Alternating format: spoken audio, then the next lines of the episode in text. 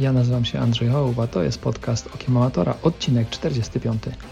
Dzisiaj moim gościem jest Sergiusz Sobczyk, czyli zawodnik profesjonalny, czy bardziej age grouper. Między innymi o tym rozmawiamy podczas naszego nagrania.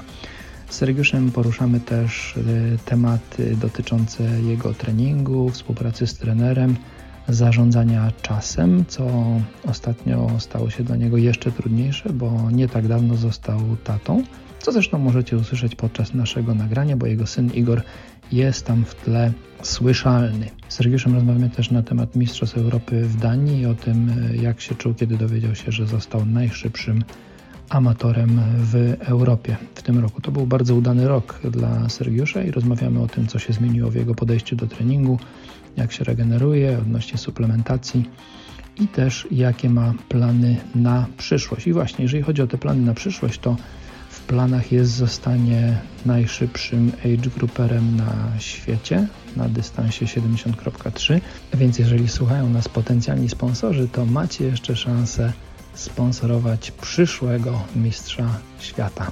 Zapraszam do wysłuchania mojej rozmowy z Sergiuszem Sobczykiem. Cześć, witam Was w kolejnym odcinku podcastu Okiem Amatora. Dzisiaj moim gościem jest Sergiusz Sobczyk. Cześć Sergiusz. Cześć, cześć Andrzej, cześć wszystkim. Sergiusz, dzięki, że udało się spotkać. Ty taki chyba dosyć zajęty jesteś ostatnio, bo umawialiśmy się dosyć długo. Tak, tak. No, ostatni okres jest troszkę bardziej zwariowany. Mimo, że tych treningów mam mniej, to, no to wróciłem też do pracy w szkole. I tutaj też ten początek roku organizacyjnie zawsze u mnie jest y, specyficzny, bo to wiadomo, że trzeba tak jakby ja, może inaczej, zacznę od początku. Ja funkcjonuję nie w roku kalendarzowym, ja funkcjonuję w roku szkolnym i tak jakby, że często mówię, zaczynam rok, zaczynam rok, i, a ludzie się dziwią, bo jest, bo jest wrzesień. Także u mnie to jest, no, po, początek roku to jest właśnie kwestia organizacyjna, bo zawsze ten plan zajęć jest inny, on też, też ulega zmianom e, w perspektywie tygodni mm, z różnych względów i to też nie jest proste, mimo dlatego, że teraz nie mam tych treningów, to, e, no to jest co robić. No, też e, dwa miesiące temu urodził mi się syn, no i tutaj to jest pełne ręce roboty, to jest drugi etap. Oj, zdecydowanie, zdecydowanie oby tylko jeden, ale to ciekawe, że rozpoczęcie roku faktycznie u Ciebie jest większym okresem w pracy, e, a też powinno teoretycznie przypadać chyba na okres roztrenowania, przynajmniej jeżeli startujesz w Polsce, nie? W sensie teraz tak i teraz jestem, e, bo nie wiem, czy dobrze zrozumiałem. Teraz jestem w, w okresie roztrenowania. Dokładnie, tak, tak, tak, tak, tak dokładnie mhm, o to mi tak. chodziło, więc to się w sumie nawet nieźle u Ciebie zazębia.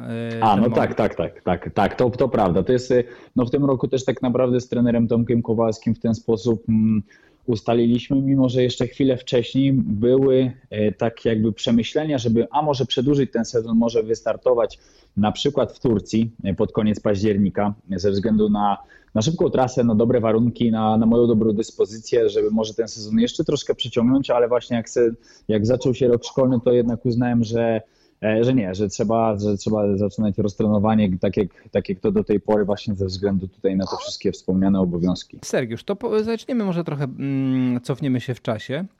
Zaczniemy od początku, chyba trochę bez sensu, ale cofniemy się w czasie. E, powiedz, skąd wziąłeś się w triatlonie w ogóle? Skąd, e, skąd ten pomysł? Ja to pytanie tak zadaję większości moich gości, ale to za każdym razem mnie to ciekawi i powiem Ci, że jeszcze mi się odpowiedzi nie, nie pokrywały.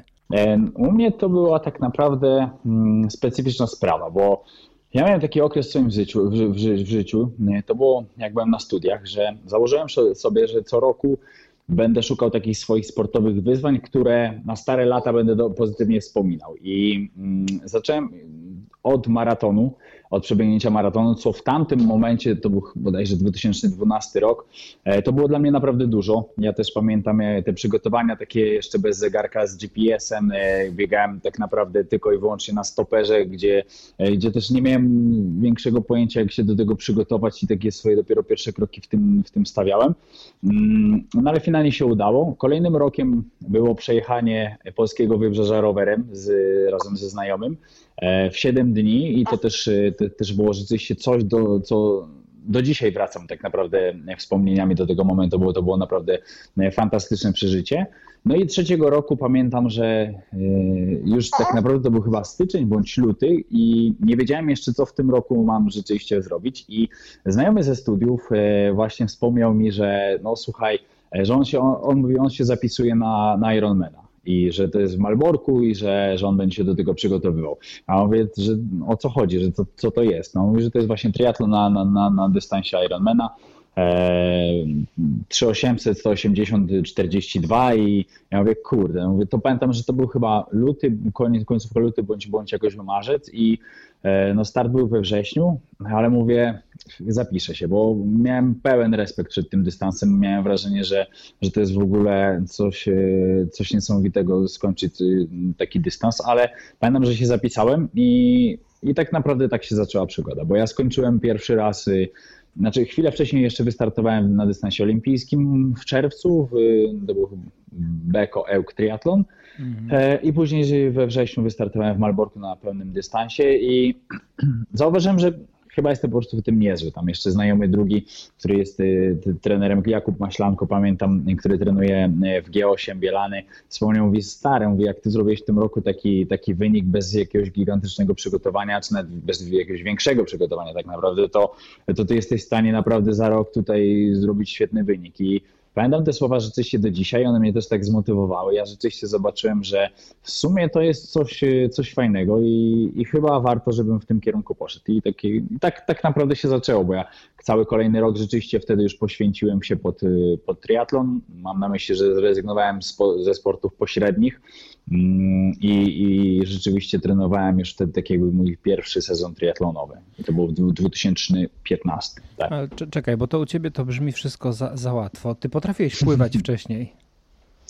E, Potrafiłem. Nigdy nie pływałem zawodowo, nigdy nie uczestniczyłem w zajęciach y, nauki pływania nawet jako dziecko, także z wodą, z instruktorem nigdy nie miałem wspólnego nic, ale za to mm, jako dziecko szybko nauczyłem się pływać, bo e, my mieliśmy jako, jako dzieci mieliśmy na, na podwórku taki mini stawik i, mm, i tam mogliśmy sobie pływać. Tam na statach pamiętam, że, że każdego z nas szybko, szybko nauczył pływać. Ja, znaczy szybko, no. Pamiętam, że ja w wieku 6 lat nauczyłem się, nauczyłem się pływać na, na plecach, jakoś takim swoim, swoim mniej więcej stylem.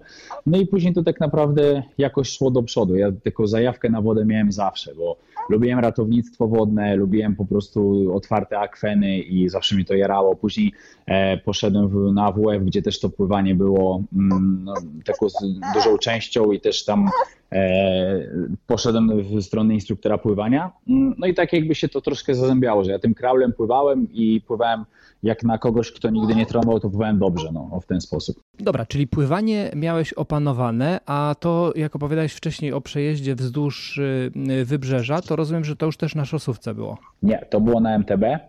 To było na, na MTB, tak. I tak naprawdę szosówkę, mm, ja dopiero, dopiero kupiłem pierwszą swoją szosówkę E, wakacje w lipcu. Mi pierwszy swój start triatlonowy to było właśnie w tym w czerwcu w BKL Triathlon. To pamiętam, że szosę pożyczyłem od znajomego. Mm, pożyczyłem razem z SPD, bo tak wtedy to pamiętam, że że właśnie znajomy mówił, że bierz, bierz, bo w SPD-ach to zobaczysz, to jest w ogóle inna jazda i e, musisz wziąć, będzie rzeczywiście inaczej. Pamiętam, że te buty w ogóle były na mnie dużo za małe, bo ja też y, no, swoje raczej dużej stopy i pamiętam, że się tam strasznie umęczyłem, ale, ale szosówkę kupiłem dopiero w lipcu, i, a wcześniej, rok wcześniej przejechałem na MTB, e, Polskie Wybrzeże ale to było, znaczy, no to też było tak mocno sportowo, aczkolwiek to nie było coś takiego, że codziennie jeździliśmy po 200 km, raczej w takim przedziale bym powiedział 60-120, bo chyba tak nam wychodziło najwięcej, no, coś, coś, coś w tym stylu. Mhm.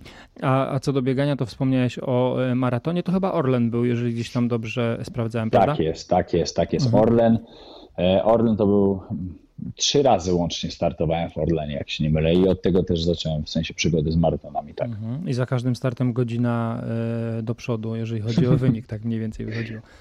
tak, mniej więcej. No ostatni może troszkę mniej, ale tak, bo to było rzeczywiście 4,26, 3,20 chyba 8 albo 7 i później 2,46 ostatnim razem. Także no tak. Dużo tak. się nie pomyliłem. No tak, to był niezły progres. Słuchaj, ale to e, po zrobieniu maratonu to e, nie dało ci do myślenia, że sam maraton jest ciężki, a robienie maratonu po czymś będzie jeszcze bardziej ciężkie. Wiesz co, ja wtedy pamiętam, jak właśnie znajomy ze studiów mi wspominał o Ironmanie, o triatlonie na dystansie Ironman, no to nie, no to ja podchodziłem do tego, mówię, to jest nieprawdopodobne, że coś takiego można robić, bo ja właśnie pamiętam, jak zapisałem się na swój pierwszy maraton, to ja zapisałem się na e, w tym przedziale do 6 godzin, bo ja nie miałem bladego pojęcia, czy ja w ogóle to przebiegnę. I ja już wtedy podchodziłem do tego dystansu z szacunkiem, to wszystko, co ja tam robiłem, to robiłem samemu. Ja tak, coś tam biegałem, ale to, to, to, to, jeszcze wtedy tak jakby nie siedziałem w tym sporcie, nie siedziałem w trenerce, nie wiedziałem w, w ogóle jak do, tego, do tych kwestii e, treningowych podejść, to robiłem wszystko mocno na czuja. Wiedziałem, że wytrzymałościowo jestem raczej niezły, mm, bo znałem jednak swój organizm też ze sportów innych, które trenowałem. Mm, także to było to, no ale podchodziłem z dużym szacunkiem do maratonu, a do, do, do Ironmana podchodziłem z jeszcze większym. To, to już było coś, coś, coś dla mnie tak jakby, e, no ukończenie tego było bardzo, mm, bardzo taką niesamowitą częścią. I powiedziałeś, że zrobiłeś ten e, wcześniej triatlon e, Beko, to była olimpijka? To była olimpijka, olimpijka. tak. To był wtedy Mistrzostwa Polski na dystansie olimpijskim, tak. I to był twój pierwszy start i zarazem ostatni przed pełnym Ironmanem. Tak, tak, tak, tak. I pamiętam, że to też tak wyszło, że w sumie nie wiem, czy ja bym wystartował wcześniej przed, przed Malborkiem, gdyby nie, nie, nie właśnie start w, w Ełku, ale to ze względu też na Sebastiana Karasia, który w tamtym okresie pływał Open Water i właśnie jego sponsorem, jak się nie mylę, sponsorem było właśnie Beko. I on miał możliwość, bo on tam miał startować właśnie albo w sztafecie i na, właśnie na, na części pływackiej, albo tylko i wyłącznie na, na starcie Open Water. E, ale miał też możliwość właśnie za, tam kilku pakietów startowych taki, takiego zaproponowania i jako nam, nam, jego znajomy no to nam to podrzucił i, i wtedy też to, to, z tego skorzystaliśmy, także dzięki, dzięki Sebastianowi wystartowałem wcześniej. Gdyby, gdyby nie Sebastian, twój debiut odbyłby się na Ironmanie, to mogło, mogło tak być.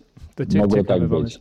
Dobra, to powiedz, jak wspominasz tego pierwszego Ironmana? E, no, wspominam w sumie bardzo dobrze, bardzo pozytywnie, bo pamiętam, że mm, wtedy też pogoda trafiła się dobra, a jak na Malbork to było, bym powiedział, nieprawdopodobnie dobra, mimo że no tam w tamtym roku może rzeczywiście mieli chłopaki, znaczy ja sam tam startowałem w tamtym roku, to mieliśmy dobre, dobre warunki, ale pamiętam, pierwszy Malbork był naprawdę pod tym kątem super, bo było naprawdę ciepło, to był, bardziej pamiętam, przypominało wakacje niż, e, niż taki typowy wrześniowy poranek.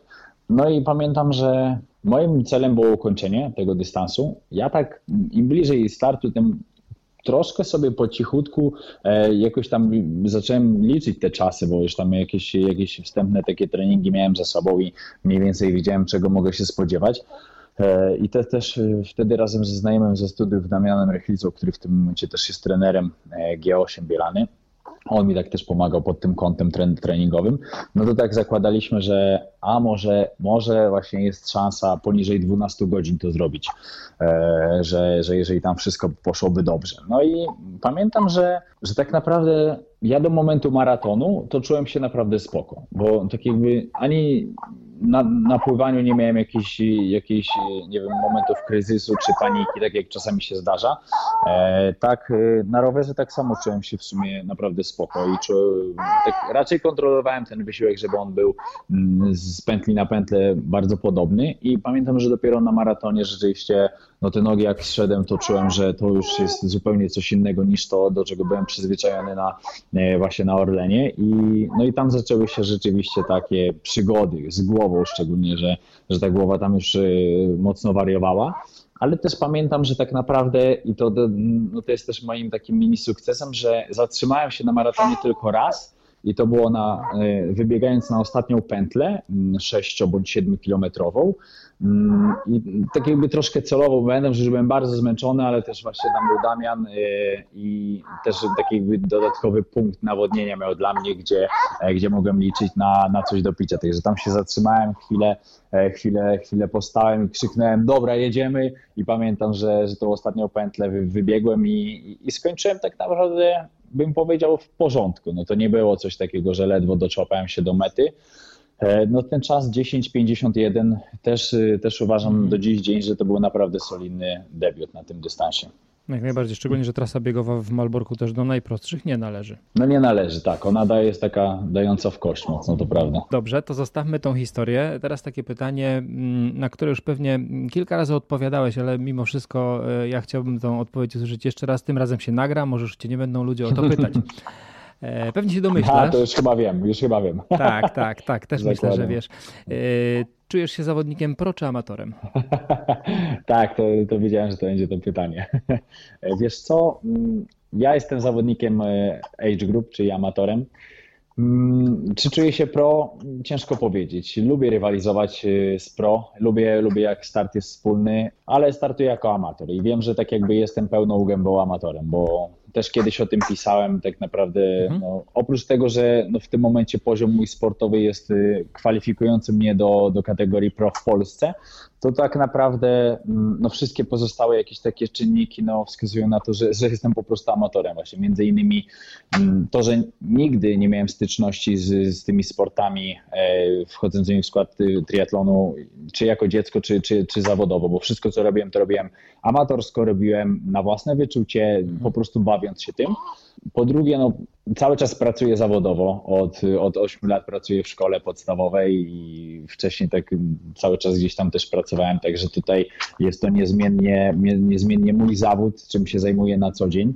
E, także to jest to. No i po trzecie, też y, głównym takim czynnikiem motywacyjnym u mnie to jest kwestia Mm, mojego celu, e, który założyłem sobie w 2016 roku, mm, jak się zakwalifikowałem rok wcześniej na, na swoje pierwsze Mistrzostwa Świata e, na połówce Ironmana, no to to, że, że będę walczył o medal Mistrzostw Świata i tak naprawdę póki tego nie zrobię, to, to nie będę myślał co dalej. I tak naprawdę do dnia dzisiejszego jeszcze mi się to nie udało, i wiem, że ten poziom sportowy no, w tym momencie jest już coraz wyższy, jest wyższy na pewno niż, niż pierwszego roku, jak, jak sobie ten cel założyłem, ale to tak naprawdę nadal jest poziom, który nie dał mi medalu. To jest nadal poziom około dziesiątego miejsca wśród wszystkich amatorów na świecie. Także to nie jest też tak, że ja jestem bezkonkurencyjnie najlepszy i, i w ogóle to jest no, kwestia tego, że, że ja już dawno powinienem być w pro. Także ja tak E, z czystym sumieniem odpowiadam zawsze, że jestem,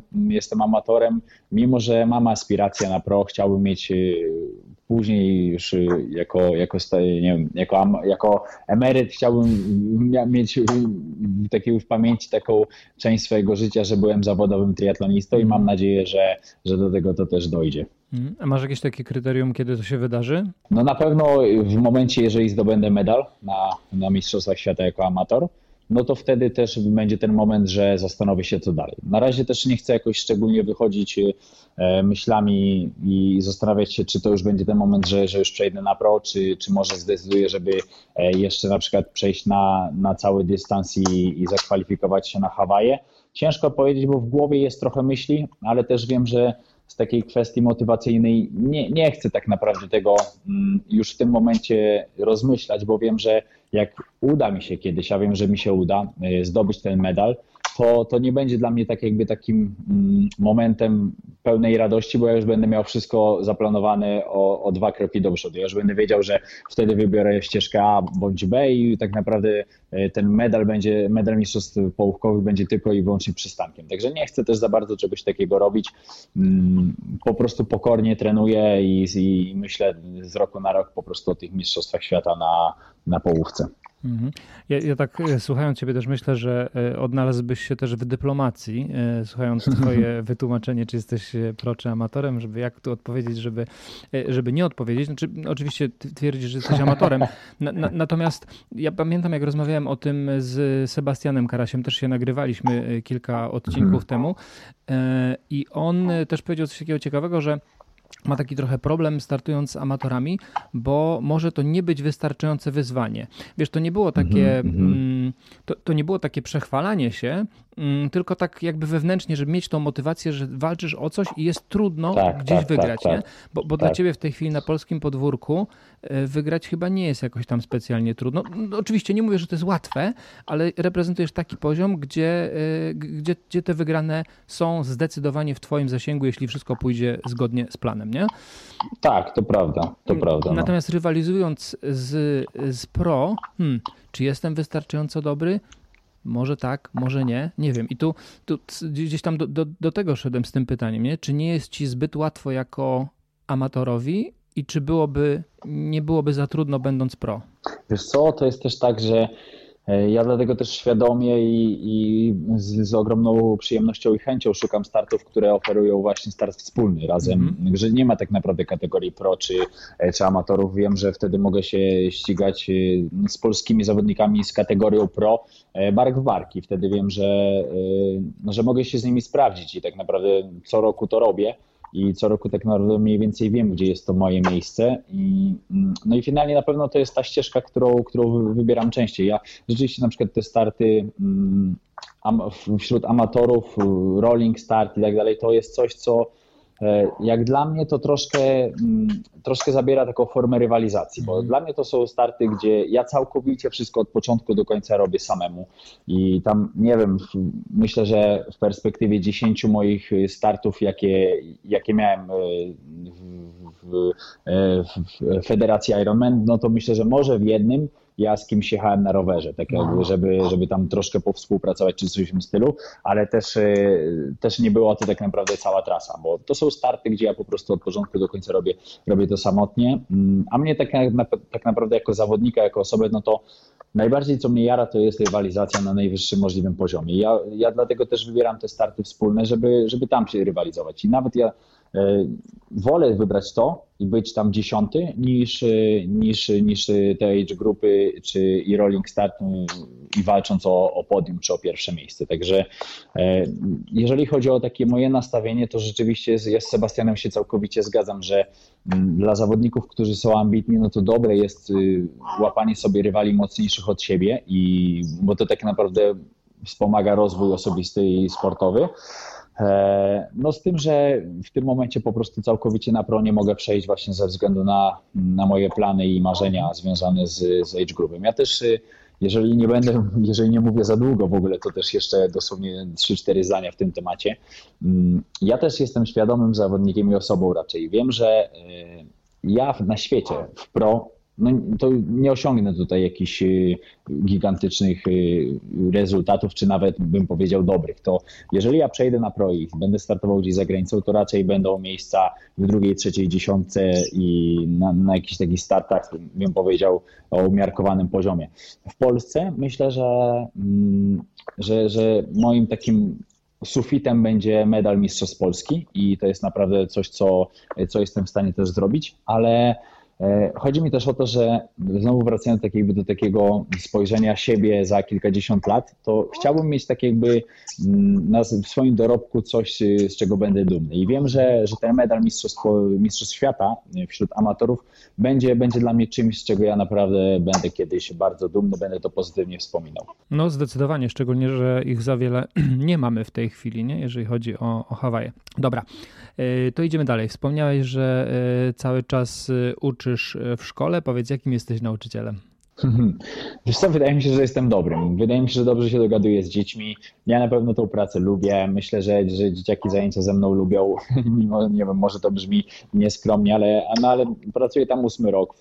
Teraz zacząłem ósmy rok i e, no i raczej widzę to, że, że jest ok. No, ja na pewno bardzo lubię tą pracę i wiem, że E, że dlatego też tam cały czas siedzę i, i, i cały czas pracuję właśnie w szkole, bo, bo po prostu po, po części jestem nauczycielem z powołania i bardzo lubię ten zawód, bardzo lubię pracę z młodzieżą, bardzo lubię próbować ich e, doszkolić, czy po prostu zarazić w nich, e, zarazić taką mm, igiełkę do sportu, żeby, żeby kiedyś za kilka czy kilkanaście lat wrócili do tego z pozytywnym nastawieniem. Także ja to lubię i myślę, że dzieciaki, dzieciaki te zajęcia też ze mną lubią. Mm, czyli nie jesteś jednym z tych nauczycieli, którzy y, rzucają piłkę i macie, bawcie się. Nie, wiesz co, ja już nawet to rozkminiałem kilkukrotnie i moim zdaniem to jest w ogóle nieopłacalne. Nie wiem, może kiedyś na przykład, jak, jak tam też trochę to inaczej wszystko wyglądało, ale mm, nawet nie wiem, bo z mojej perspektywy to jest też tak, że że te, te, zajęcia, jak się daje piłkę e, i po prostu, nie wiem, siedzi się obok i nie zwraca się uwagi, co te dzieciaki robią, to są te najgorsze, bo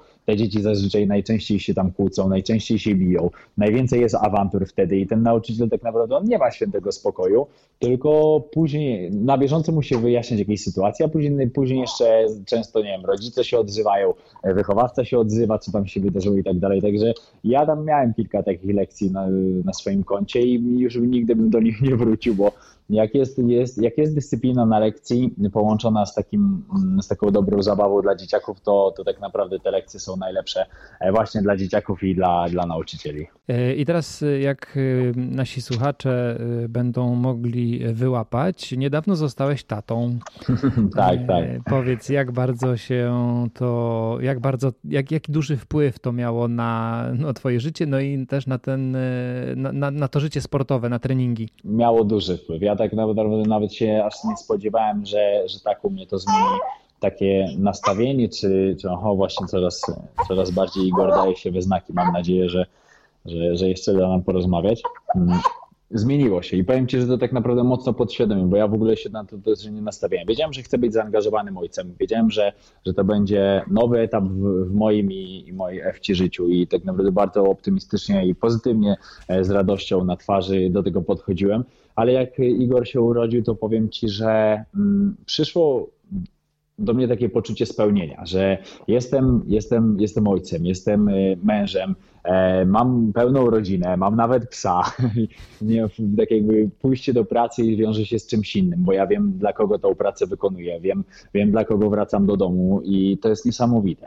Jeżeli chodzi o perspektywę treningów, czy, czy po prostu rozwoju sportowego, to no to tutaj też y, na razie mm, w, perspektywie tej połówki, czy drugiej części sezonu, to mam bardzo pozytywne mm, wspomnienia, ponieważ e, szczególnie na zawodach bardzo, bardzo mocno mnie Igor motywuje. Bardzo często o nim myślę, o nim i o mojej FC i to mi się wcześniej też nie zdarzało, także teraz cały czas tak naprawdę na zawodach sobie o nich myślę i wiem, że, że są moją motywacją, robię to dla nich i jestem szczęśliwy, a tak jakby ja sam po sobie zauważyłem, że jak, jak, jak gdzieś tam mam takie głębi, w głębi w sobie takie pozytywne emocje, to, to czuję, że po prostu jestem lepszy. Nawet w trakcie wysiłku, gdzie teoretycznie trzeba być bardzo skupionym, e, sfokusowanym na, na wysiłku, to, to jak sobie pomyślę o młodym, o mojej żonie, to po prostu jest mi łatwiej w ten sposób. Y, a nie masz tak od kiedy zostałeś właśnie tatą, że na zawodach troszkę bardziej starasz się uważać, bo wiesz, że masz do kogo wracać do domu, to chyba szczególnie na rowerze ma znaczenie, nie? Wiesz co, ale nie, nie. Na, na razie nie, nie, nie miałem czegoś takiego, żeby, żeby jakoś tak zwracać uwagę na to, jak jadę, czy, czy, czy, czy właśnie, żeby nie wiem, nie wywrócić się, czy coś takiego. No tak naprawdę paradoksalnie to, to szlifa zaliczyłem w Warszawie, gdzie, gdzie już y, synek miał, miał miesiąc, także, a wcześniej mi się to nigdy nie zdarzyło, e, ale nie, to jeszcze nie miałem czegoś takiego w głowie. Dobra, to zostawmy ten temat szybko, żeby okay. ta klapka w głowie się zamknęła.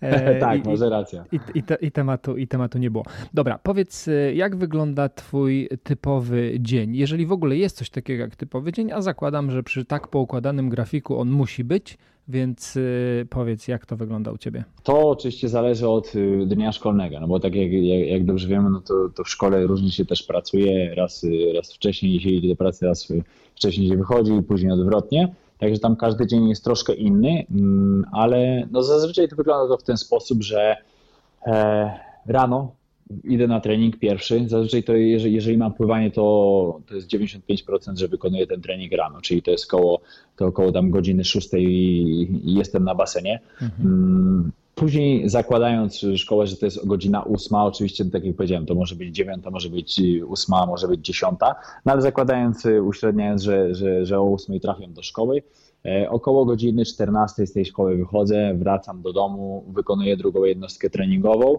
Mm, zazwyczaj, no bo to też nie jest oczywiście zawsze. E, I, no i co? I później mam, mam też obowiązki związane z domem, mam obowiązki związane ze swoją działalnością, czyli z byciem trenerem e, w Triathletic Team i, i z prowadzeniem swoich zawodników. E, we wtorki mam, w tym momencie wtorki to są dni treningowe razem z moimi zawodnikami. Drugim takim dniem jest weekend. Także no, to jest też tak, że właśnie tak jak powiedziałem, no, te dni się troszkę różnią, no, ale zazwyczaj jest to związane z tym, że wykonuję dwie jednostki. Pierwszą przed pracą, drugą po. E, pomiędzy jest właśnie praca w szkole, później, później jest, e, jest praca z zawodnikami.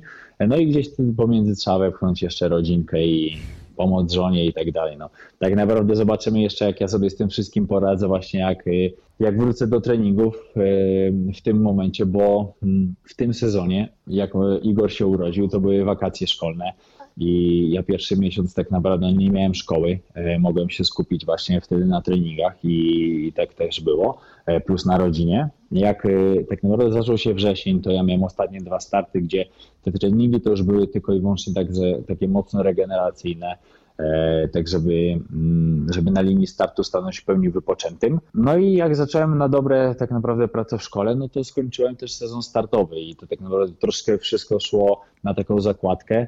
Myślę, że to jest perspektywa jeszcze około no, takich pięciu tygodni, gdzie czyli gdzieś myślę, że od początku listopada będę wracał do, e, do przygotowania do kolejnego sezonu i no wtedy zobaczymy, czy czy to wszystko jest, te, te puzzle są do, do ułożenia, czy, czy może w tym roku jest tego za dużo. Mhm. A nie korci się, żeby spróbować tak jak e, Łukasz Kalaszczyński poświęcić się w 100% tylko i wyłącznie treningowi? Wiesz co, korci mnie trochę, ale e, nie wiem, czy to, znaczy nie, nie wiem kiedy i czy to zrobię, szczerze mówiąc, bo to już jest też myśl, która wielokrotnie przez głowę mi przechodziła i, i już y, nad tym rozmyślałem też właśnie kilkukrotnie, ale zawsze jakoś tak jakby wracałem do, e, do tego, że jestem w tej szkole.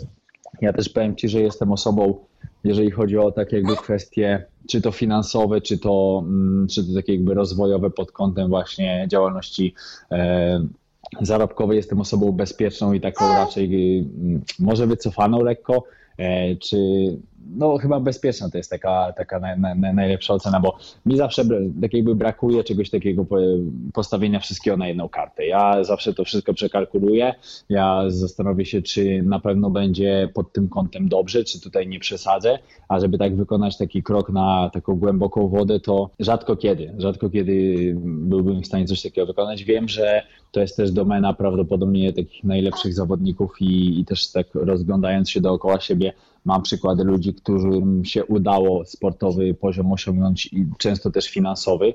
E, dzięki temu właśnie, że w pewnym momencie zaryzykowali mocno, no ale ja jestem inny w tym momencie i nie, nie wiem, czy kiedykolwiek będę w stanie tak jakby pokonać siebie pod tym kątem i, i podejść do, do tematu inaczej. To bardzo ciekawe, bo jednak mimo wszystko na zawodach y, takiego ryzyka i postawienia wszystkiego na jedną kartę się nie boisz, prawda? Y, że nie wiem, zajedziesz się, odetnie cię tam, jakby y, idziesz na maksa i jak się nie uda, no to trudno. Tak, tak, tak, to prawda, no to prawda. Także to jest no, ciekawe rzeczywiście pod tym kątem, bo, bo nie, w sporcie to, tutaj jestem raczej zero-jedynkowo i rzeczywiście mm, nie mam problemu z z tym, żeby, żeby ryzykować, nie mam problemu z tym, żeby mm, atakować czy, czy próbować e, utrzymać wyższą niż zakładana intensywność, e, ale w życiu jest trochę inaczej rzeczywiście. Szczególnie teraz, jak masz jeszcze Igora, którym musisz się zaopiekować i gdzieś tam myśleć też o jego przyszłości, to, to faktycznie taka decyzja byłaby i jeszcze trudniejsza niż wcześniej. Tak, tak, tak. Mm, to prawda, jeszcze do, do końca w sensie to jest też tak, że wiesz, no, w tej szkole no, nie zarabia się jakichś wielkich pieniędzy. To jest raczej taka, wiesz, bezpieczna posada, która daje możliwość spokojnego prowadzenia własnej działalności, bo, e, bo ze względów podatkowych jest po prostu troszkę łatwiej, czy, czy, czy ZUS-owych i tak dalej. E, także to jest trochę pod tym kątem. Nie wiem, może kiedyś, może, może to się zmieni, może jeszcze jak, jak, jak, jak bardziej rozwinę tutaj swoją działalność i, i wymyślę coś jeszcze innego, no to może w pewnym momencie na przykład przejdę już całkowicie na to, ale nie wiem. Nie wiem. No na razie zobaczymy. Na razie w tym roku szkolnym rozpocząłem pracę jako nauczyciel właśnie swój ósmy rok i, i w tym roku raczej dokończę. Poza tym, jak o tym opowiadałeś, to widać, że też sprawia ci to przyjemność. E, tak, tak. Powiedz, udaje ci się na obozy jeździć, czy brakuje czasu jednak? W tym roku nie byłem na obozie żadnym.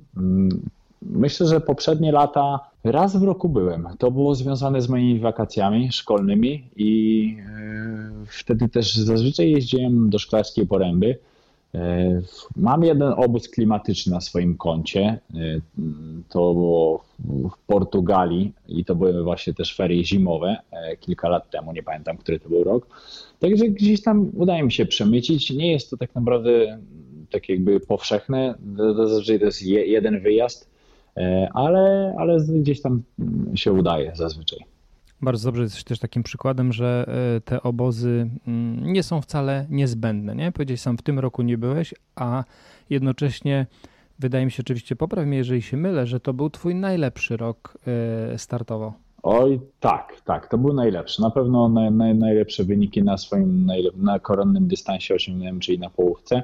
Także no, to jest chyba ten najlepszy wyznacznik. Ja też uważam, że tak naprawdę takie obozy nie są czymś koniecznym, aczkolwiek to też zawsze wchodzi takie zastanowienie, a co gdybym jeździł na przykład, tak? A co gdybym miał częściej taką możliwość. To jest u mnie też na przykład tak, że ja najlepsze swoje wyniki osiągam w okresie wakacyjnym albo chwilę powakacyjnym, e, właśnie ze względu na to, że mam najwięcej tego czasu wolnego dla, dla siebie, czy to nawet z perspektywy takiego wypoczęcia nóg, no bo mm, ta praca może nie jest fizyczną pracą, no ale tam też z tymi dzie z dziećmi trzeba, trzeba się poruszać, trzeba czy to stać, czy, czy, czy się ruszać, biegać z nimi i tak dalej. E, I, no i z perspektywy czasu zauważyłem, że moje najlepsze wyniki to jest właśnie mhm. E, pomiędzy lipcem a wrześniem tak naprawdę. Także możliwe na przykład, że, że gdybym miał więcej tej przestrzeni jeszcze na oboz na przykład w środku zimy, to, to osiągałbym jeszcze lepsze wyniki, ale no to jest na razie w sferze, w sferze gdybania. Dobra, powiedz Sergiusz, twoja ulubiona dyscyplina? Ostatnio mnie dzieci o to pytały i nawet te chwile się zacząłem zastanawiać, ale y, gdybym miał wybrać jeden sport z tych trzech, który miałbym trenować, to byłoby to bieganie, o w ten sposób. Jednak bieganie, dobra. Y, może A ty myślałeś, że która? Myślałem, że rower powiesz, wiesz? Okay, y, Myślałem, okay. że powiesz rower, mhm. bo to mimo wszystko jest najbardziej taka, no najdłuższy czas spędza się na rowerze, nie? Taka niby naj, mhm. naj, największa część składowa.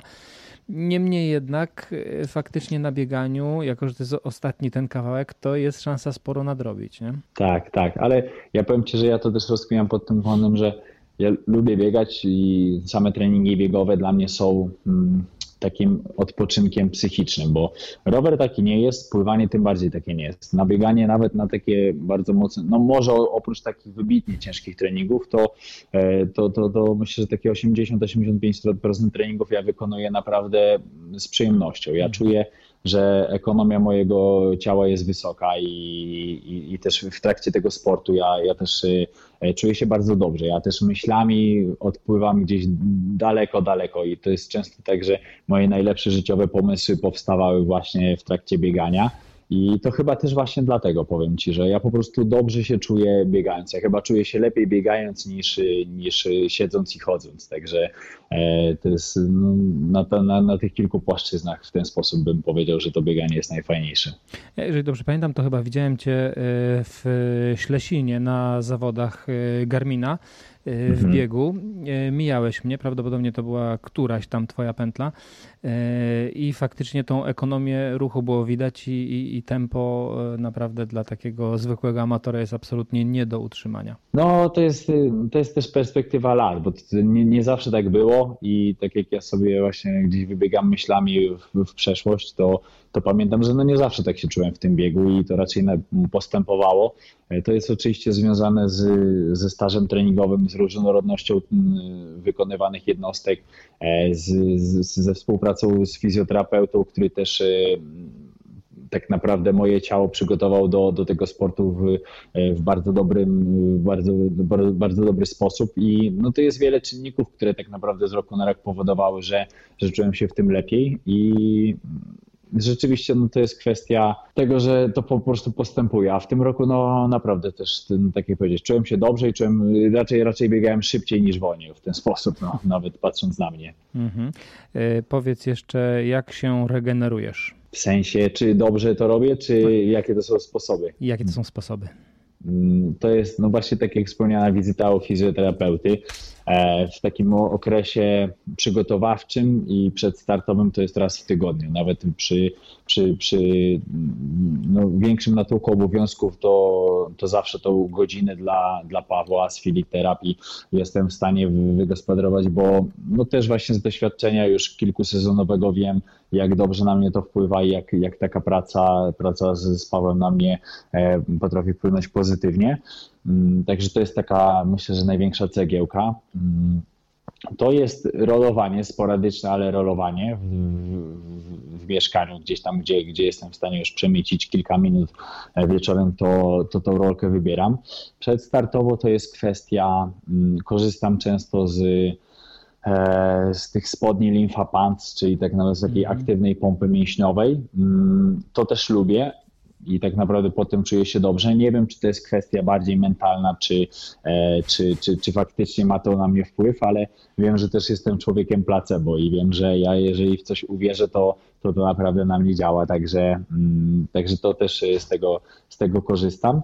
W takich okresach przedstartowych mm, decyduję się na taką najprostszą regenerację, czyli wybieram po prostu więcej snu, dobrej jakości jedzenie i suplementację. I myślę, że, że tak naprawdę na tym, na tym się kończy. Nie korzystam raczej, e, raczej w ogóle, jeżeli chodzi o E, o krioterapię czy, czy, czy, czy taką regenerację związaną z wodą. Nie mam na to trochę czasu. Wybrałem te, te, te, te czynniki, które wiem, że na mnie wpływają najlepiej i je powtarzam z sezonu na sezon. Także no to jest to, co, to, co wymieniłem. Tutaj jeżeli chodzi o e, fizjoterapeutę, to korzystamy z tego samego, także też pozdrawiam Pawła. O właśnie. Niemniej jednak jakoś u mnie to tak nie działa, ja tak nie biegam jak ty, nie wiem dlaczego. Ja muszę jakąś reklamację złożyć u niego. Po, powiedziałeś o, o suplementacji. E, zdradzisz coś więcej? E, w jaki sposób się suplementujesz? E, jeżeli chodzi o suplementację, to mm, dzielę ją na dwa, dwie części, może w ten sposób. Pierwsza część to jest taka suplementacja życiowa, codzienna i tą stosuję tak naprawdę przez większość część, część roku. To są mm, podstawowe witaminy, to, jest, to są kwasy nienasycone, to jest kwas foliowy, to jest mm, witamina C, witamina D i, i, tego, typu, tego typu rzeczy. I druga część suplementacji to jest suplementacja taka czysto związana z treningiem i ja stawiam na mm, beta-alaninę, stawiam na mm, sok z buraka i, i w tym sezonie postawiłem na kreatynę i tak naprawdę to były te, te trzy rzeczy, które, które stosowałem. E, no i tak to tak naprawdę wygląda. No i ta, ta druga, ta, ta właśnie część startowa, ta triatlonowa, to jest no, związana, ona jest ona nie jest oczywiście przez cały rok wykonywana, bo to jest kwestia takich około 8 tygodni przed startem i, i, i po tym okresie startowym e, następuje przerwa mm, i później wracam na przykład przed, przed drugim szczytem formy. E, no i tak to u mnie wygląda, jeżeli chodzi o suplementację. Dobra, rozciąganie? Nie, nie, nie rozciągam się w ogóle, tak naprawdę, szczerze mówiąc, tylko e, może tylko w okresach roztrenowania, tak jak teraz po mm, między innymi po właśnie w trakcie współpracy z Pawłem, e, tak jak wiemy, jakie są moje ograniczenia związane z mobilnością w stawach, to, to też na to się decyduje w tym okresie roztrenowania, bo wtedy też y, to napięcie mięśniowe jest, jest dużo niższe niż w trakcie sezonu i e, stawy między innymi troszkę na rozciąganie klatki piersiowej, E, ze względu na to, że, że tutaj obręcz barkowa u mnie, u mnie jest y, raczej mocno przykurczona, co też później zwiększa opory stawiane w wodzie. E, troszkę tak samo pracuję z zestawami skokowo-goleniowymi, bo to jest no, ta sama sprawa. W wodzie, w wodzie to tutaj stawia raczej spore opory, ale tak w perspektywie mm, całego roku i sezonu przygotowawczego to w ogóle się nie rozciągam. Tak naprawdę e, nic nie robię pod tym kątem. To jest świadoma decyzja. Mm, Tutaj uważam, że tak naprawdę rozciąganie pod tym kątem, wolę po prostu rolkę w ten sposób. Nie, może nie wiem, czy to, to, to pytanie będziesz chciał, żeby rozwinąć, ale jeżeli nie, to, to po prostu świadomie wybieram rolkę, nie, nie rozciąganie w ten sposób. A jeżeli chodzi o tą rolkę, to rolujesz się po każdym treningu? Nie, nie, nie. To nie jest zdecydowanie po każdym treningu. To. Myślę, że w perspektywie tygodnia wychodzi około trzech razy, bym powiedział w ten sposób. Takie trzy razy po 4-5 minut to jest coś w tym stylu. Staram się, staram się przerolować. Ja też tak naprawdę w, na przykład na przykładzie tego sezonu mm, stawiam sobie takie wyzwania mentalne, żeby mm, złapać sobie jedną jednostkę z każdej dyscypliny, na którą staram się wykonać całkowicie jako, jakbym był zawodnikiem pro, czyli mam na myśli wszystko, co robię dookoła tej jednostki, robię na maksa profesjonalnie. No, mam na myśli dobrze zjem wcześniej, odpocznę po tym jedzeniu, e, nastawię się mentalnie na wysiłek, później dobrze go zregeneruję znowu odpowiednią, odpowiednim żywieniem, odpowiednią suplementacją mm, i dbam o takie małe elementy nawet jak nie wiem, żeby, żeby po takim treningu nie pić kawy, żeby to maksymalnie dobrze zregenerować, e, żeby nie powodować, że ten, to zakwaszenie organizmu będzie większe, I tak jakby to są trzy, trzy jednostki, jednostki w, przeciągu, w przeciągu tygodnia. No i zazwyczaj to po też takich jednostkach tą rolkę sobie wrzucam, żeby z myślą o tym, żeby ten trening maksymalnie dobrze zaadaptować.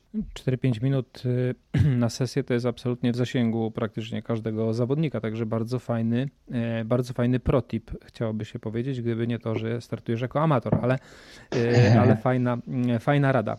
Wiesz co, myślę, że rolka, to jest jeszcze kończąc, rolka to jest naprawdę bardzo fajne narzędzie, które, które możemy zrobić zawsze, bo możemy nawet włączyć sobie Netflixa i możemy te 5 minut przy Netflixie prze, się przerolować, czy no teoretycznie nawet rozmawiając z tobą mógłbym teraz się rolować, tak? Gdybym tak. był w okresie treningowym, to bym prawdopodobnie to robił, żeby ten czas optymalizować i, i wykonywać także takie ćwiczenia po prostu. Także myślę, że to rzeczywiście każdy, każdy jest w stanie takie 4-5 minut przemycić. Zgadzam się, zgadzam się w 100%. Ja też staram się gdzieś tam dwa razy w tygodniu po kilka minut to zrobić, do, do 10 nawet, y, ale mhm. zastanawiam się, czy to faktycznie ma sens, czy to tylko tak trochę dla, dla głowy robię, ale z tego, co słyszę e, od ciebie, chyba faktycznie to jest e, niezły pomysł. Myślę, że tak. Myślę, że trzeba to kontynuować. Na pewno, na pewno trzeba wierzyć w to, co się robi, bo, bo tutaj ta kwestia siły mentalnej to, to i, i, tego, tego placebo, jakie sobie w głowę jesteśmy w stanie, w stanie wrzucić, to jest, no myślę, że nieprawdopodobne efekty może to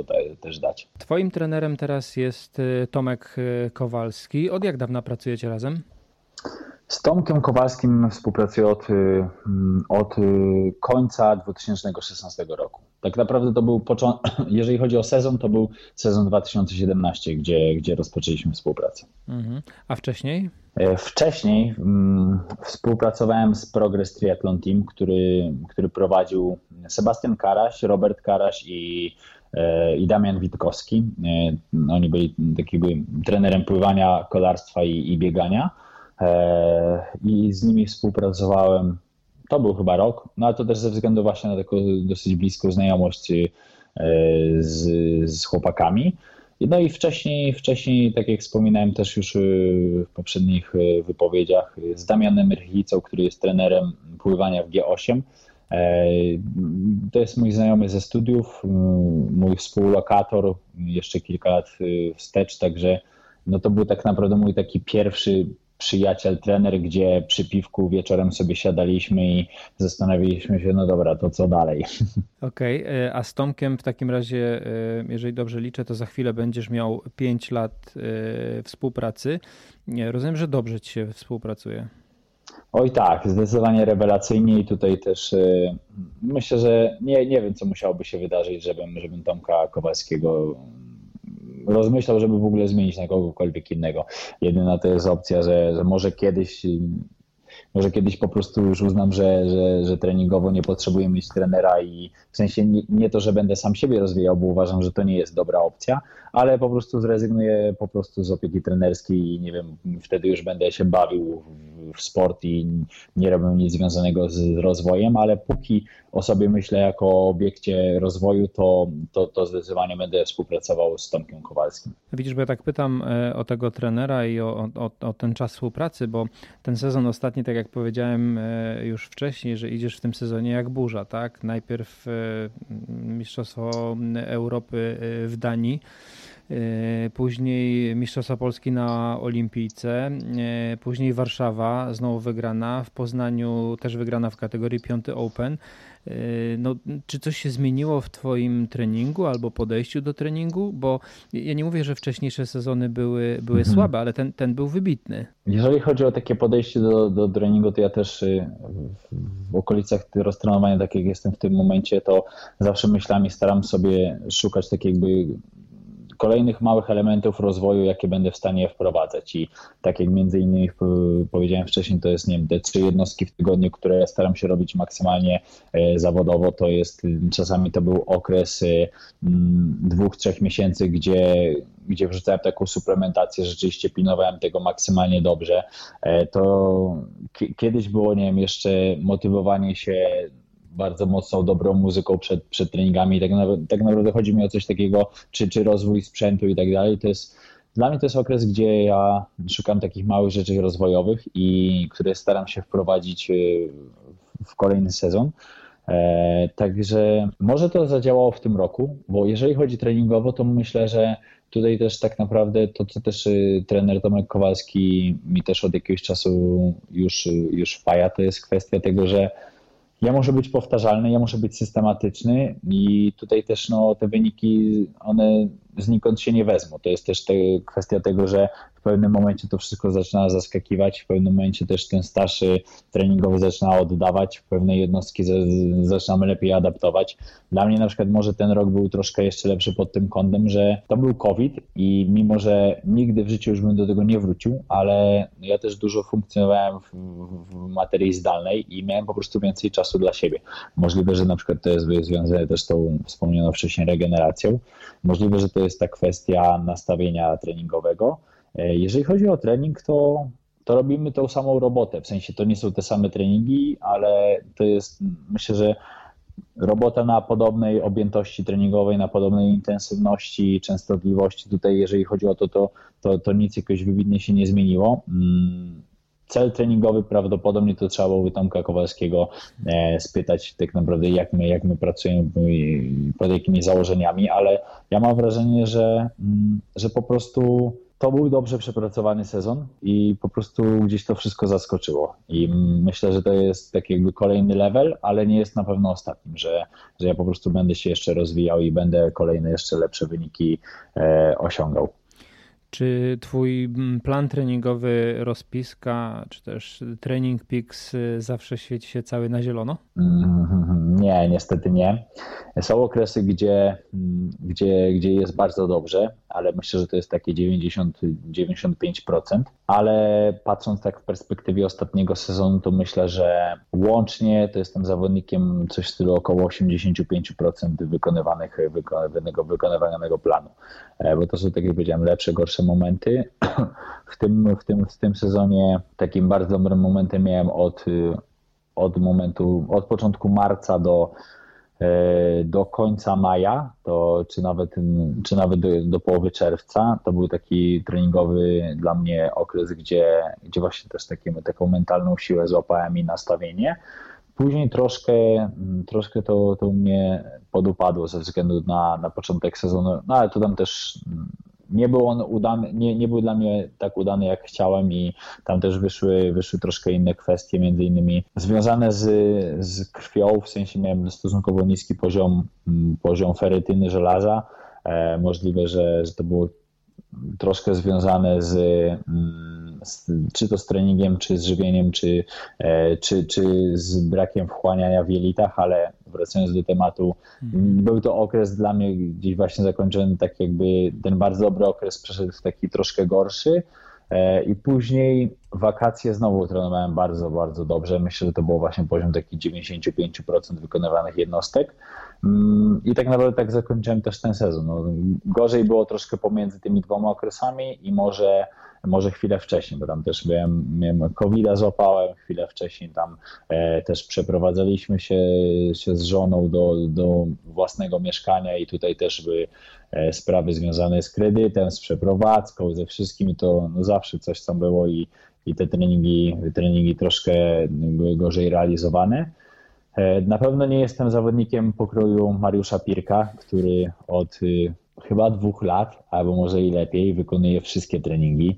Jestem pełen podziwu dla tego gościa i naprawdę szanuję go całkowicie za to. E, ale też no, nie jestem zawodnikiem, który, no, który podchodziłby do, do takiego procesu treningowego jakoś tak bez należytego skupienia, bo jestem po prostu amatorem w ten sposób i tutaj moje życie okoliczne, całe y, prywatne i zawodowe, no powoduje często też takie sytuacje, które po prostu no nie dają mi możliwości wykonania tego treningu. Wiesz, i tak długo jak e, twoje wyniki się bronią, e, to znaczy, że to racjonalne podejście i nie próbowanie wykonania jednostki treningowej za wszelką cenę, kosztem życia, w cudzysłowie, nie jest wcale aż tak bardzo, aż tak bardzo konieczne. Nie? Chociaż oczywiście nie wiadomo, co by było, gdybyś wykonywał 100% jednostek treningowych. Mm, ale idąc do, mm, dalej do tych, do tych wyników, które się bronią, to ja chciałem porozmawiać sobie o Mistrzostwach Europy o tym twoim historycznym sukcesie w Danii. Powiedz, jak te zawody przebiegały i czy wiedziałeś od razu, po co tam jedziesz? Kurczę, to właśnie dla mnie to też, tak jak chwilę wcześniej wspomniałem, to był taki dosyć ciężki okres, bo ja wtedy nie czułem się mocny, jeżeli chodzi o trening. Ja mimo że miałem bardzo dobry okres treningowy za sobą i e, to dla mnie te pierwsze starty, takie właśnie tam Ślesin wcześniej, Płock czy, czy Żyrardów, no to były starty, które były lepsze czy gorsze, ale, ale na, pewno, e, na pewno nie były świetne, nie były pokroju tego, jak ja trenowałem. Ja mam takie wrażenie. No i też do Danii tak naprawdę jechałem troszkę z takim nastawieniem, że zobaczymy, bo ten start wyszedł też bardzo późno, tak naprawdę trochę w ostatniej chwili, bo to też pamiętam chyba półtora tygodnia przed startem, czy dwa tygodnie przed startem, właśnie zawody w, w Danii udostępniły dodatkową pulę zapisów, który, z której ja skorzystałem, bo wtedy też nie miałem jeszcze w ogóle kwalifikacji na Mistrzostwa Świata, a jednak, jednak chciałem to wykonać, chciałem kontynuować tą ścieżkę i, i, i zapisałem się, mimo że mm, bardziej jechałem tam z takim nastawieniem, że, y, że jadę po slota, niż, y, niż jadę po, po, po, po zwycięstwo wśród amatorów. I pamiętam, że jak, jak stawałem na linii startu, to w głowie tak jakby, czy na, na twarzy się uśmiechnąłem, bo mówię, robię to z przyjemności, robię to, robię to po prostu dla siebie, e, skupię się na sobie, skupię się na swoim wysiłku, nic innego mnie nie interesuje. I pamiętam właśnie ten moment jeszcze tam przed skoczeniem z platformy startowej, to, to właśnie tak aż się uśmiechnąłem, bo pamiętam jeszcze słowa Jacka Tyczyńskiego, który właśnie, który mi powiedział, że żebym się cieszył e, tym, co robię. I właśnie tak stanąłem sobie i tak mówię, tak, to jest prawda, że, że może gdzieś tam się zagalopowałem chwilę wcześniej, może za bardzo ta rywalizacja e, weszła mi, mi w głowę i, i był to, to wręcz taki clean gwóźdź, który e, nie dawał mi spokoju i pamiętam, że ten start był troszkę inny e, i wyszedł bardzo dobrze tak naprawdę, bo, bo ja dzięki temu rzeczywiście skupiłem się całkowicie na swoim wysiłku. Nie myślałem o tym, czy kogoś ścigam, czy przed kimś uciekam. Skupiłem się tylko i wyłącznie na subiektywnym odczuwaniu bólu, wysiłku i na tym, żeby, żeby ten poziom utrzymywać cały czas na bardzo wysokim takim levelu. E, no i wyszło, wyszło zaskakująco bardzo dobrze. Tak, wyszło bardzo dobrze. To powiedz, jak się, jak się czułeś już na mecie, kiedy, kiedy się dowiedziałeś, że jesteś mistrzem Europy amatorów? Ja też dosyć późno się dowiedziałem, bo pamiętam, że tam tak naprawdę w okolicach startu nie miałem nikogo, bo pojechałem tam sam mm, i też y, jakoś tak większość Polaków, która pojechała, to nie pojechała z, e, z supportem. I pamiętam, że ja nawet do końca nie wiedziałem, czy, czy ja dobiegłem pierwszy, drugi, piąty, czy któryś i to tak myślę, że minęło z dobre 40 minut, zanim ja poszedłem do, do depozytu, bo poczekałem jeszcze na Radka Powolskiego, mojego znajomego e, i czekałem tam z jego mamą, z jego dziećmi, ale akurat oni mieli, tele, mieli telefon, ale rozładowany, żeby sprawdzić. No i tak sobie stałem, stałem i dopiero chyba po 40 minutach właśnie jak z Radkiem szliśmy, no to, to w sumie ogarnąłem, że dobra, ja w sumie spytam tam kogoś, żeby, żeby, żeby mi sprawdził ten, ten wynik i pamiętam, że pierwszy raz sprawdziłem, e, bo już to jakaś tam obca osoba sprawdziła trackera Ironmana i patrzę, że że jestem w kategorii pierwszy. To już wtedy był taki,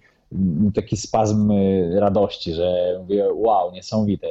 Troszkę nie kontrolowałem nawet nad emocjami, E, a drugi to był właśnie przy worku depozytowym, gdzie jak już sam odebrałem telefon, no i zacząłem tam sobie już dokładnie szczegółowo patrzeć, no to też zobaczyłem, że wygrałem overall wśród amatorów i no byłem po prostu najszybszym amatorem tego dnia w stawce i to już wtedy już w ogóle zwariowałem i tam zacząłem nawet płakać z radości, e, bo dla mnie to tak jakby no trochę był taki przewrotny moment, gdzie teoretycznie gorszy moment startowy przełożył się na tak jakby bardzo dobry, bardzo dobry start, rezultat i e, no to była euforia. To była euforia, to były ciarki całego ciała, to mm, to były no nie wiem, słowa i zdania wypowiedziane, których prawdopodobnie minutę później już nie pamiętałem i no, taka prawdziwa euforia. Nie no, wynik, wynik absolutnie e, spektakularny, także jeszcze raz wielkie gratulacje. Dziękuję.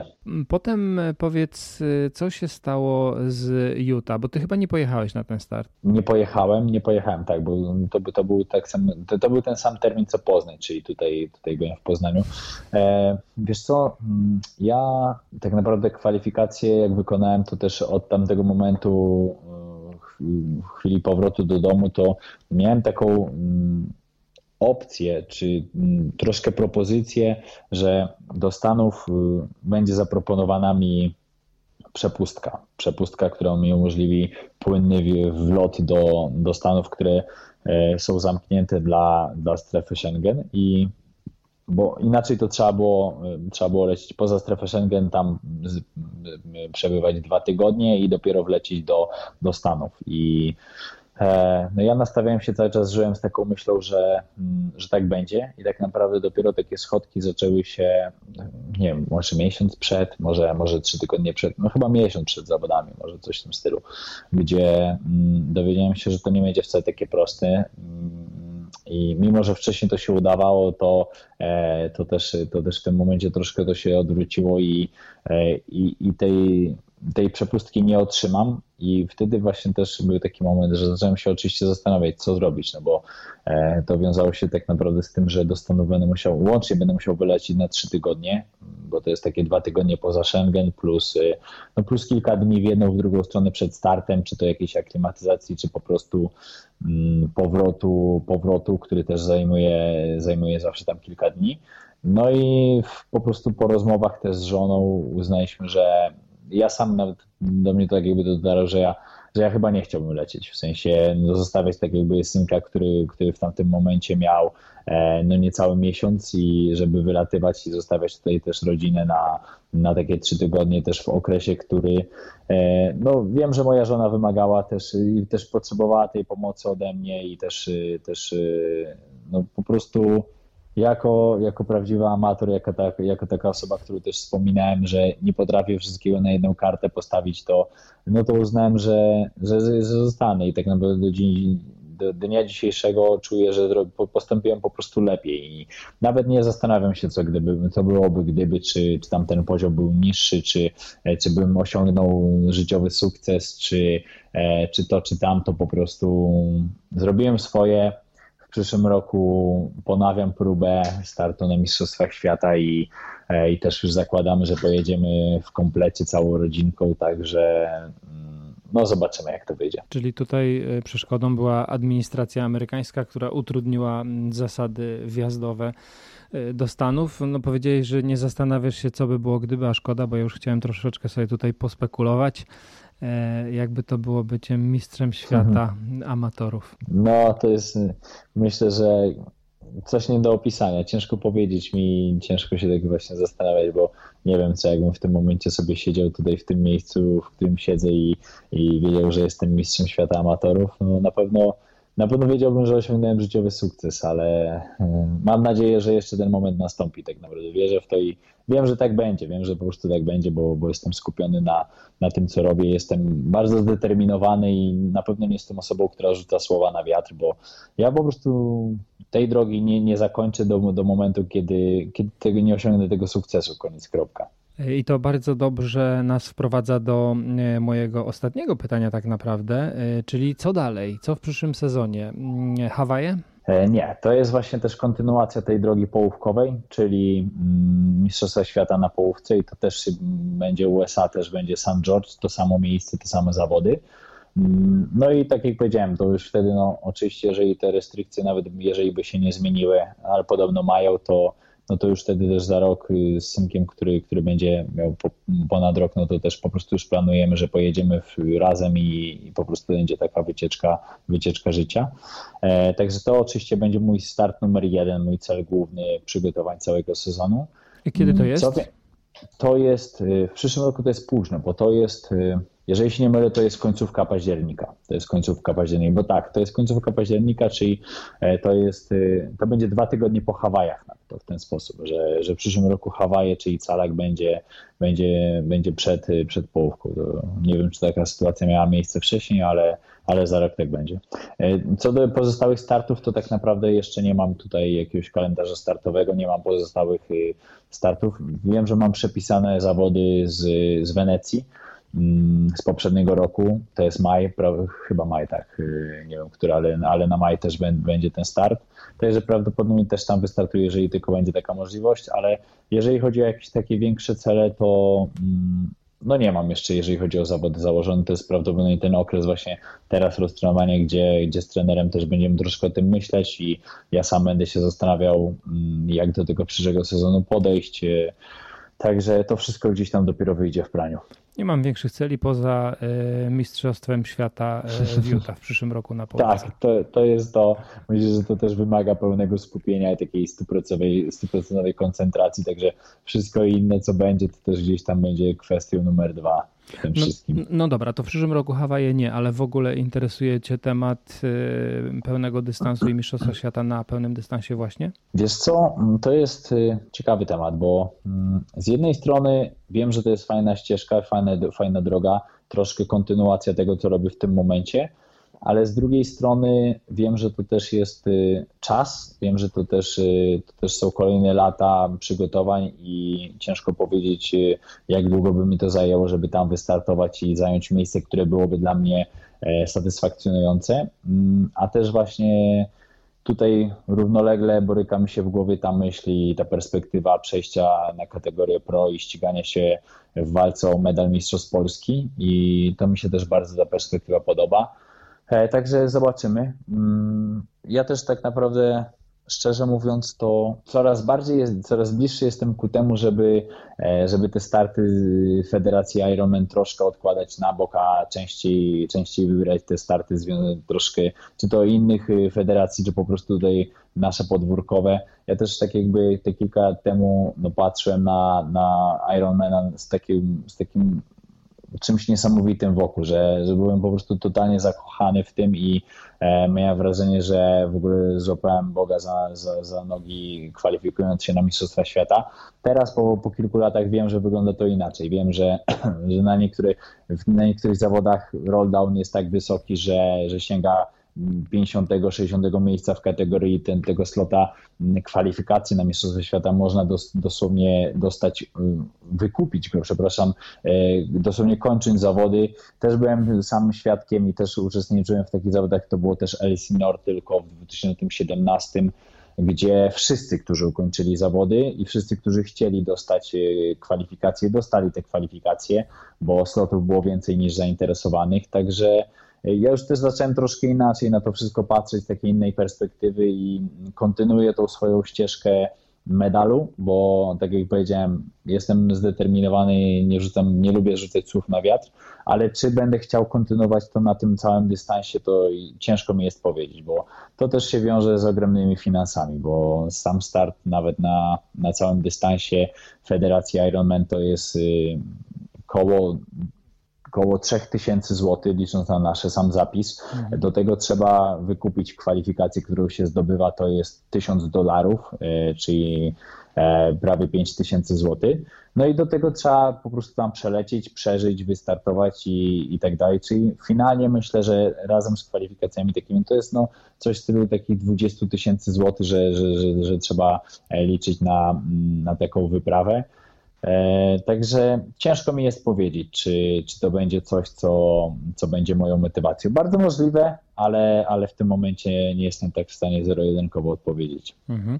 E, ja powiedziałem wcześniej, że to ostatnie pytanie, ale to, to nieprawda, bo jest jeszcze jedno, e, które chciałem zadać, bo tak wspomniałeś mimochodem w jednym, w jednym z tematów, że prowadzisz teraz też zespół Triathletic. Powiedz, co to jest za projekt, co to za zespół? Wiesz co, mm, Triathletic to jest no, moja działalność gospodarcza, moja firma. Mm, to jest, ja jestem tam trenerem, prowadzę zawodników też y, pod kątem przygotowania właśnie do, mm, do triatlonów. Myślę, że jesteśmy fajną, fajnym zespołem z dobrą atmosferą, jesteśmy ludźmi, którzy, e, którzy znają się bezpośrednio i raczej ten kontakt mam wrażenie, że, że, że lubimy ze sobą. Często, często też zawodnicy którzy trenują mnie, mają też ten kontakt, czy łapią ten kontakt dzięki, dzięki tym, tym treningom i, i, i współpracy tutaj właśnie taki, taki około no, codzienno w ten sposób. E, to są zawodnicy, którzy, mm, którzy są zaangażowani w to, co robią na pewno i każdy tam ma swoje, swoje cele i dla mnie to jest czysta przyjemność współpracy z tymi zawodnikami. Ja też staram się, tak jakby no często patrzę na osoby, które gdzieś tam się zgłaszają, czy, czy one będą pasowały do, do atmosfery zespołu, czy będą pasowały pod kątem właśnie e, zaangażowania i, i podejścia do, do tego sportu. E, no w tym momencie mogę powiedzieć, że bardzo jestem zadowolony z zespołu, jaki, jaki stworzyłem, jaki, jaki, jaki stworzyliśmy tak naprawdę, bo to są właśnie fajni ludzie, którzy są zaangażowani, którzy lubią to, co robią, którzy e, widzą w tym pasję i ja w tym też im jak najbardziej pomagam, żeby zauważyć w triatlonie pasję, nie tylko kwestie iluś wyrzeczeń do, do osiągnięcia celu. E, także no, wygląda to w taki obiecujący sposób. Mam nadzieję, że też w perspektywie takich najbliższych sezonów będziemy coraz bardziej rozpoznawalni mm, na rynku, bo to też będzie prawdopodobnie związane czy to, czy to z kwestiami strojów, czy, czy, czy koszulek i tak dalej, których jeszcze w tym sezonie nie było, e, a w przyszłym już, już będą, także mam nadzieję, że też na rynku będziemy rozpoznawalni. Nie wiem, czy, znaczy na pewno nie chciałbym, żeby to się jakoś rozrastało. Chciałbym, żeby to zostało w takiej raczej kwestii, jak wygląda to w tym momencie, czyli tam kilkunastu zawodników, którzy, którzy znają się bezpośrednio, którzy lubią ten kontakt ze sobą i, i tworzą też dobrą atmosferę.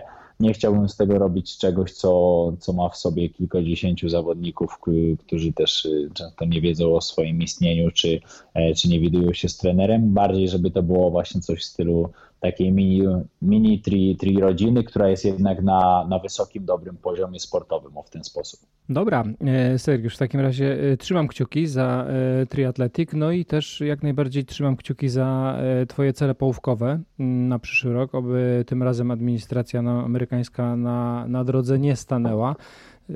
Z tego co słyszałem, to od listopada już y, Unia Europejska ma mieć możliwość wjazdu do Stanów, oby tak było i oby się nic nie zmieniło do, do przyszłego roku, żebyś mógł wystartować na, na Mistrzostwach Świata, zrealizować ten swój cel, a to co będzie dalej z długimi zawodami, to, e, to, się, to się zobaczy. Fajnie, że będziesz startował na polskim podwórku, będzie więcej możliwości, żeby, e, żeby kibicować i trzymać kciuki, także e, powodzenia życzę. Dziękuję Ci bardzo za rozmowę, za zaproszenie i za, za miło spędzony czas. Pozdrawiam. I moim i waszym gościem dzisiaj był Sergiusz Sobczyk. Dzięki, hej. Cześć wszystkim.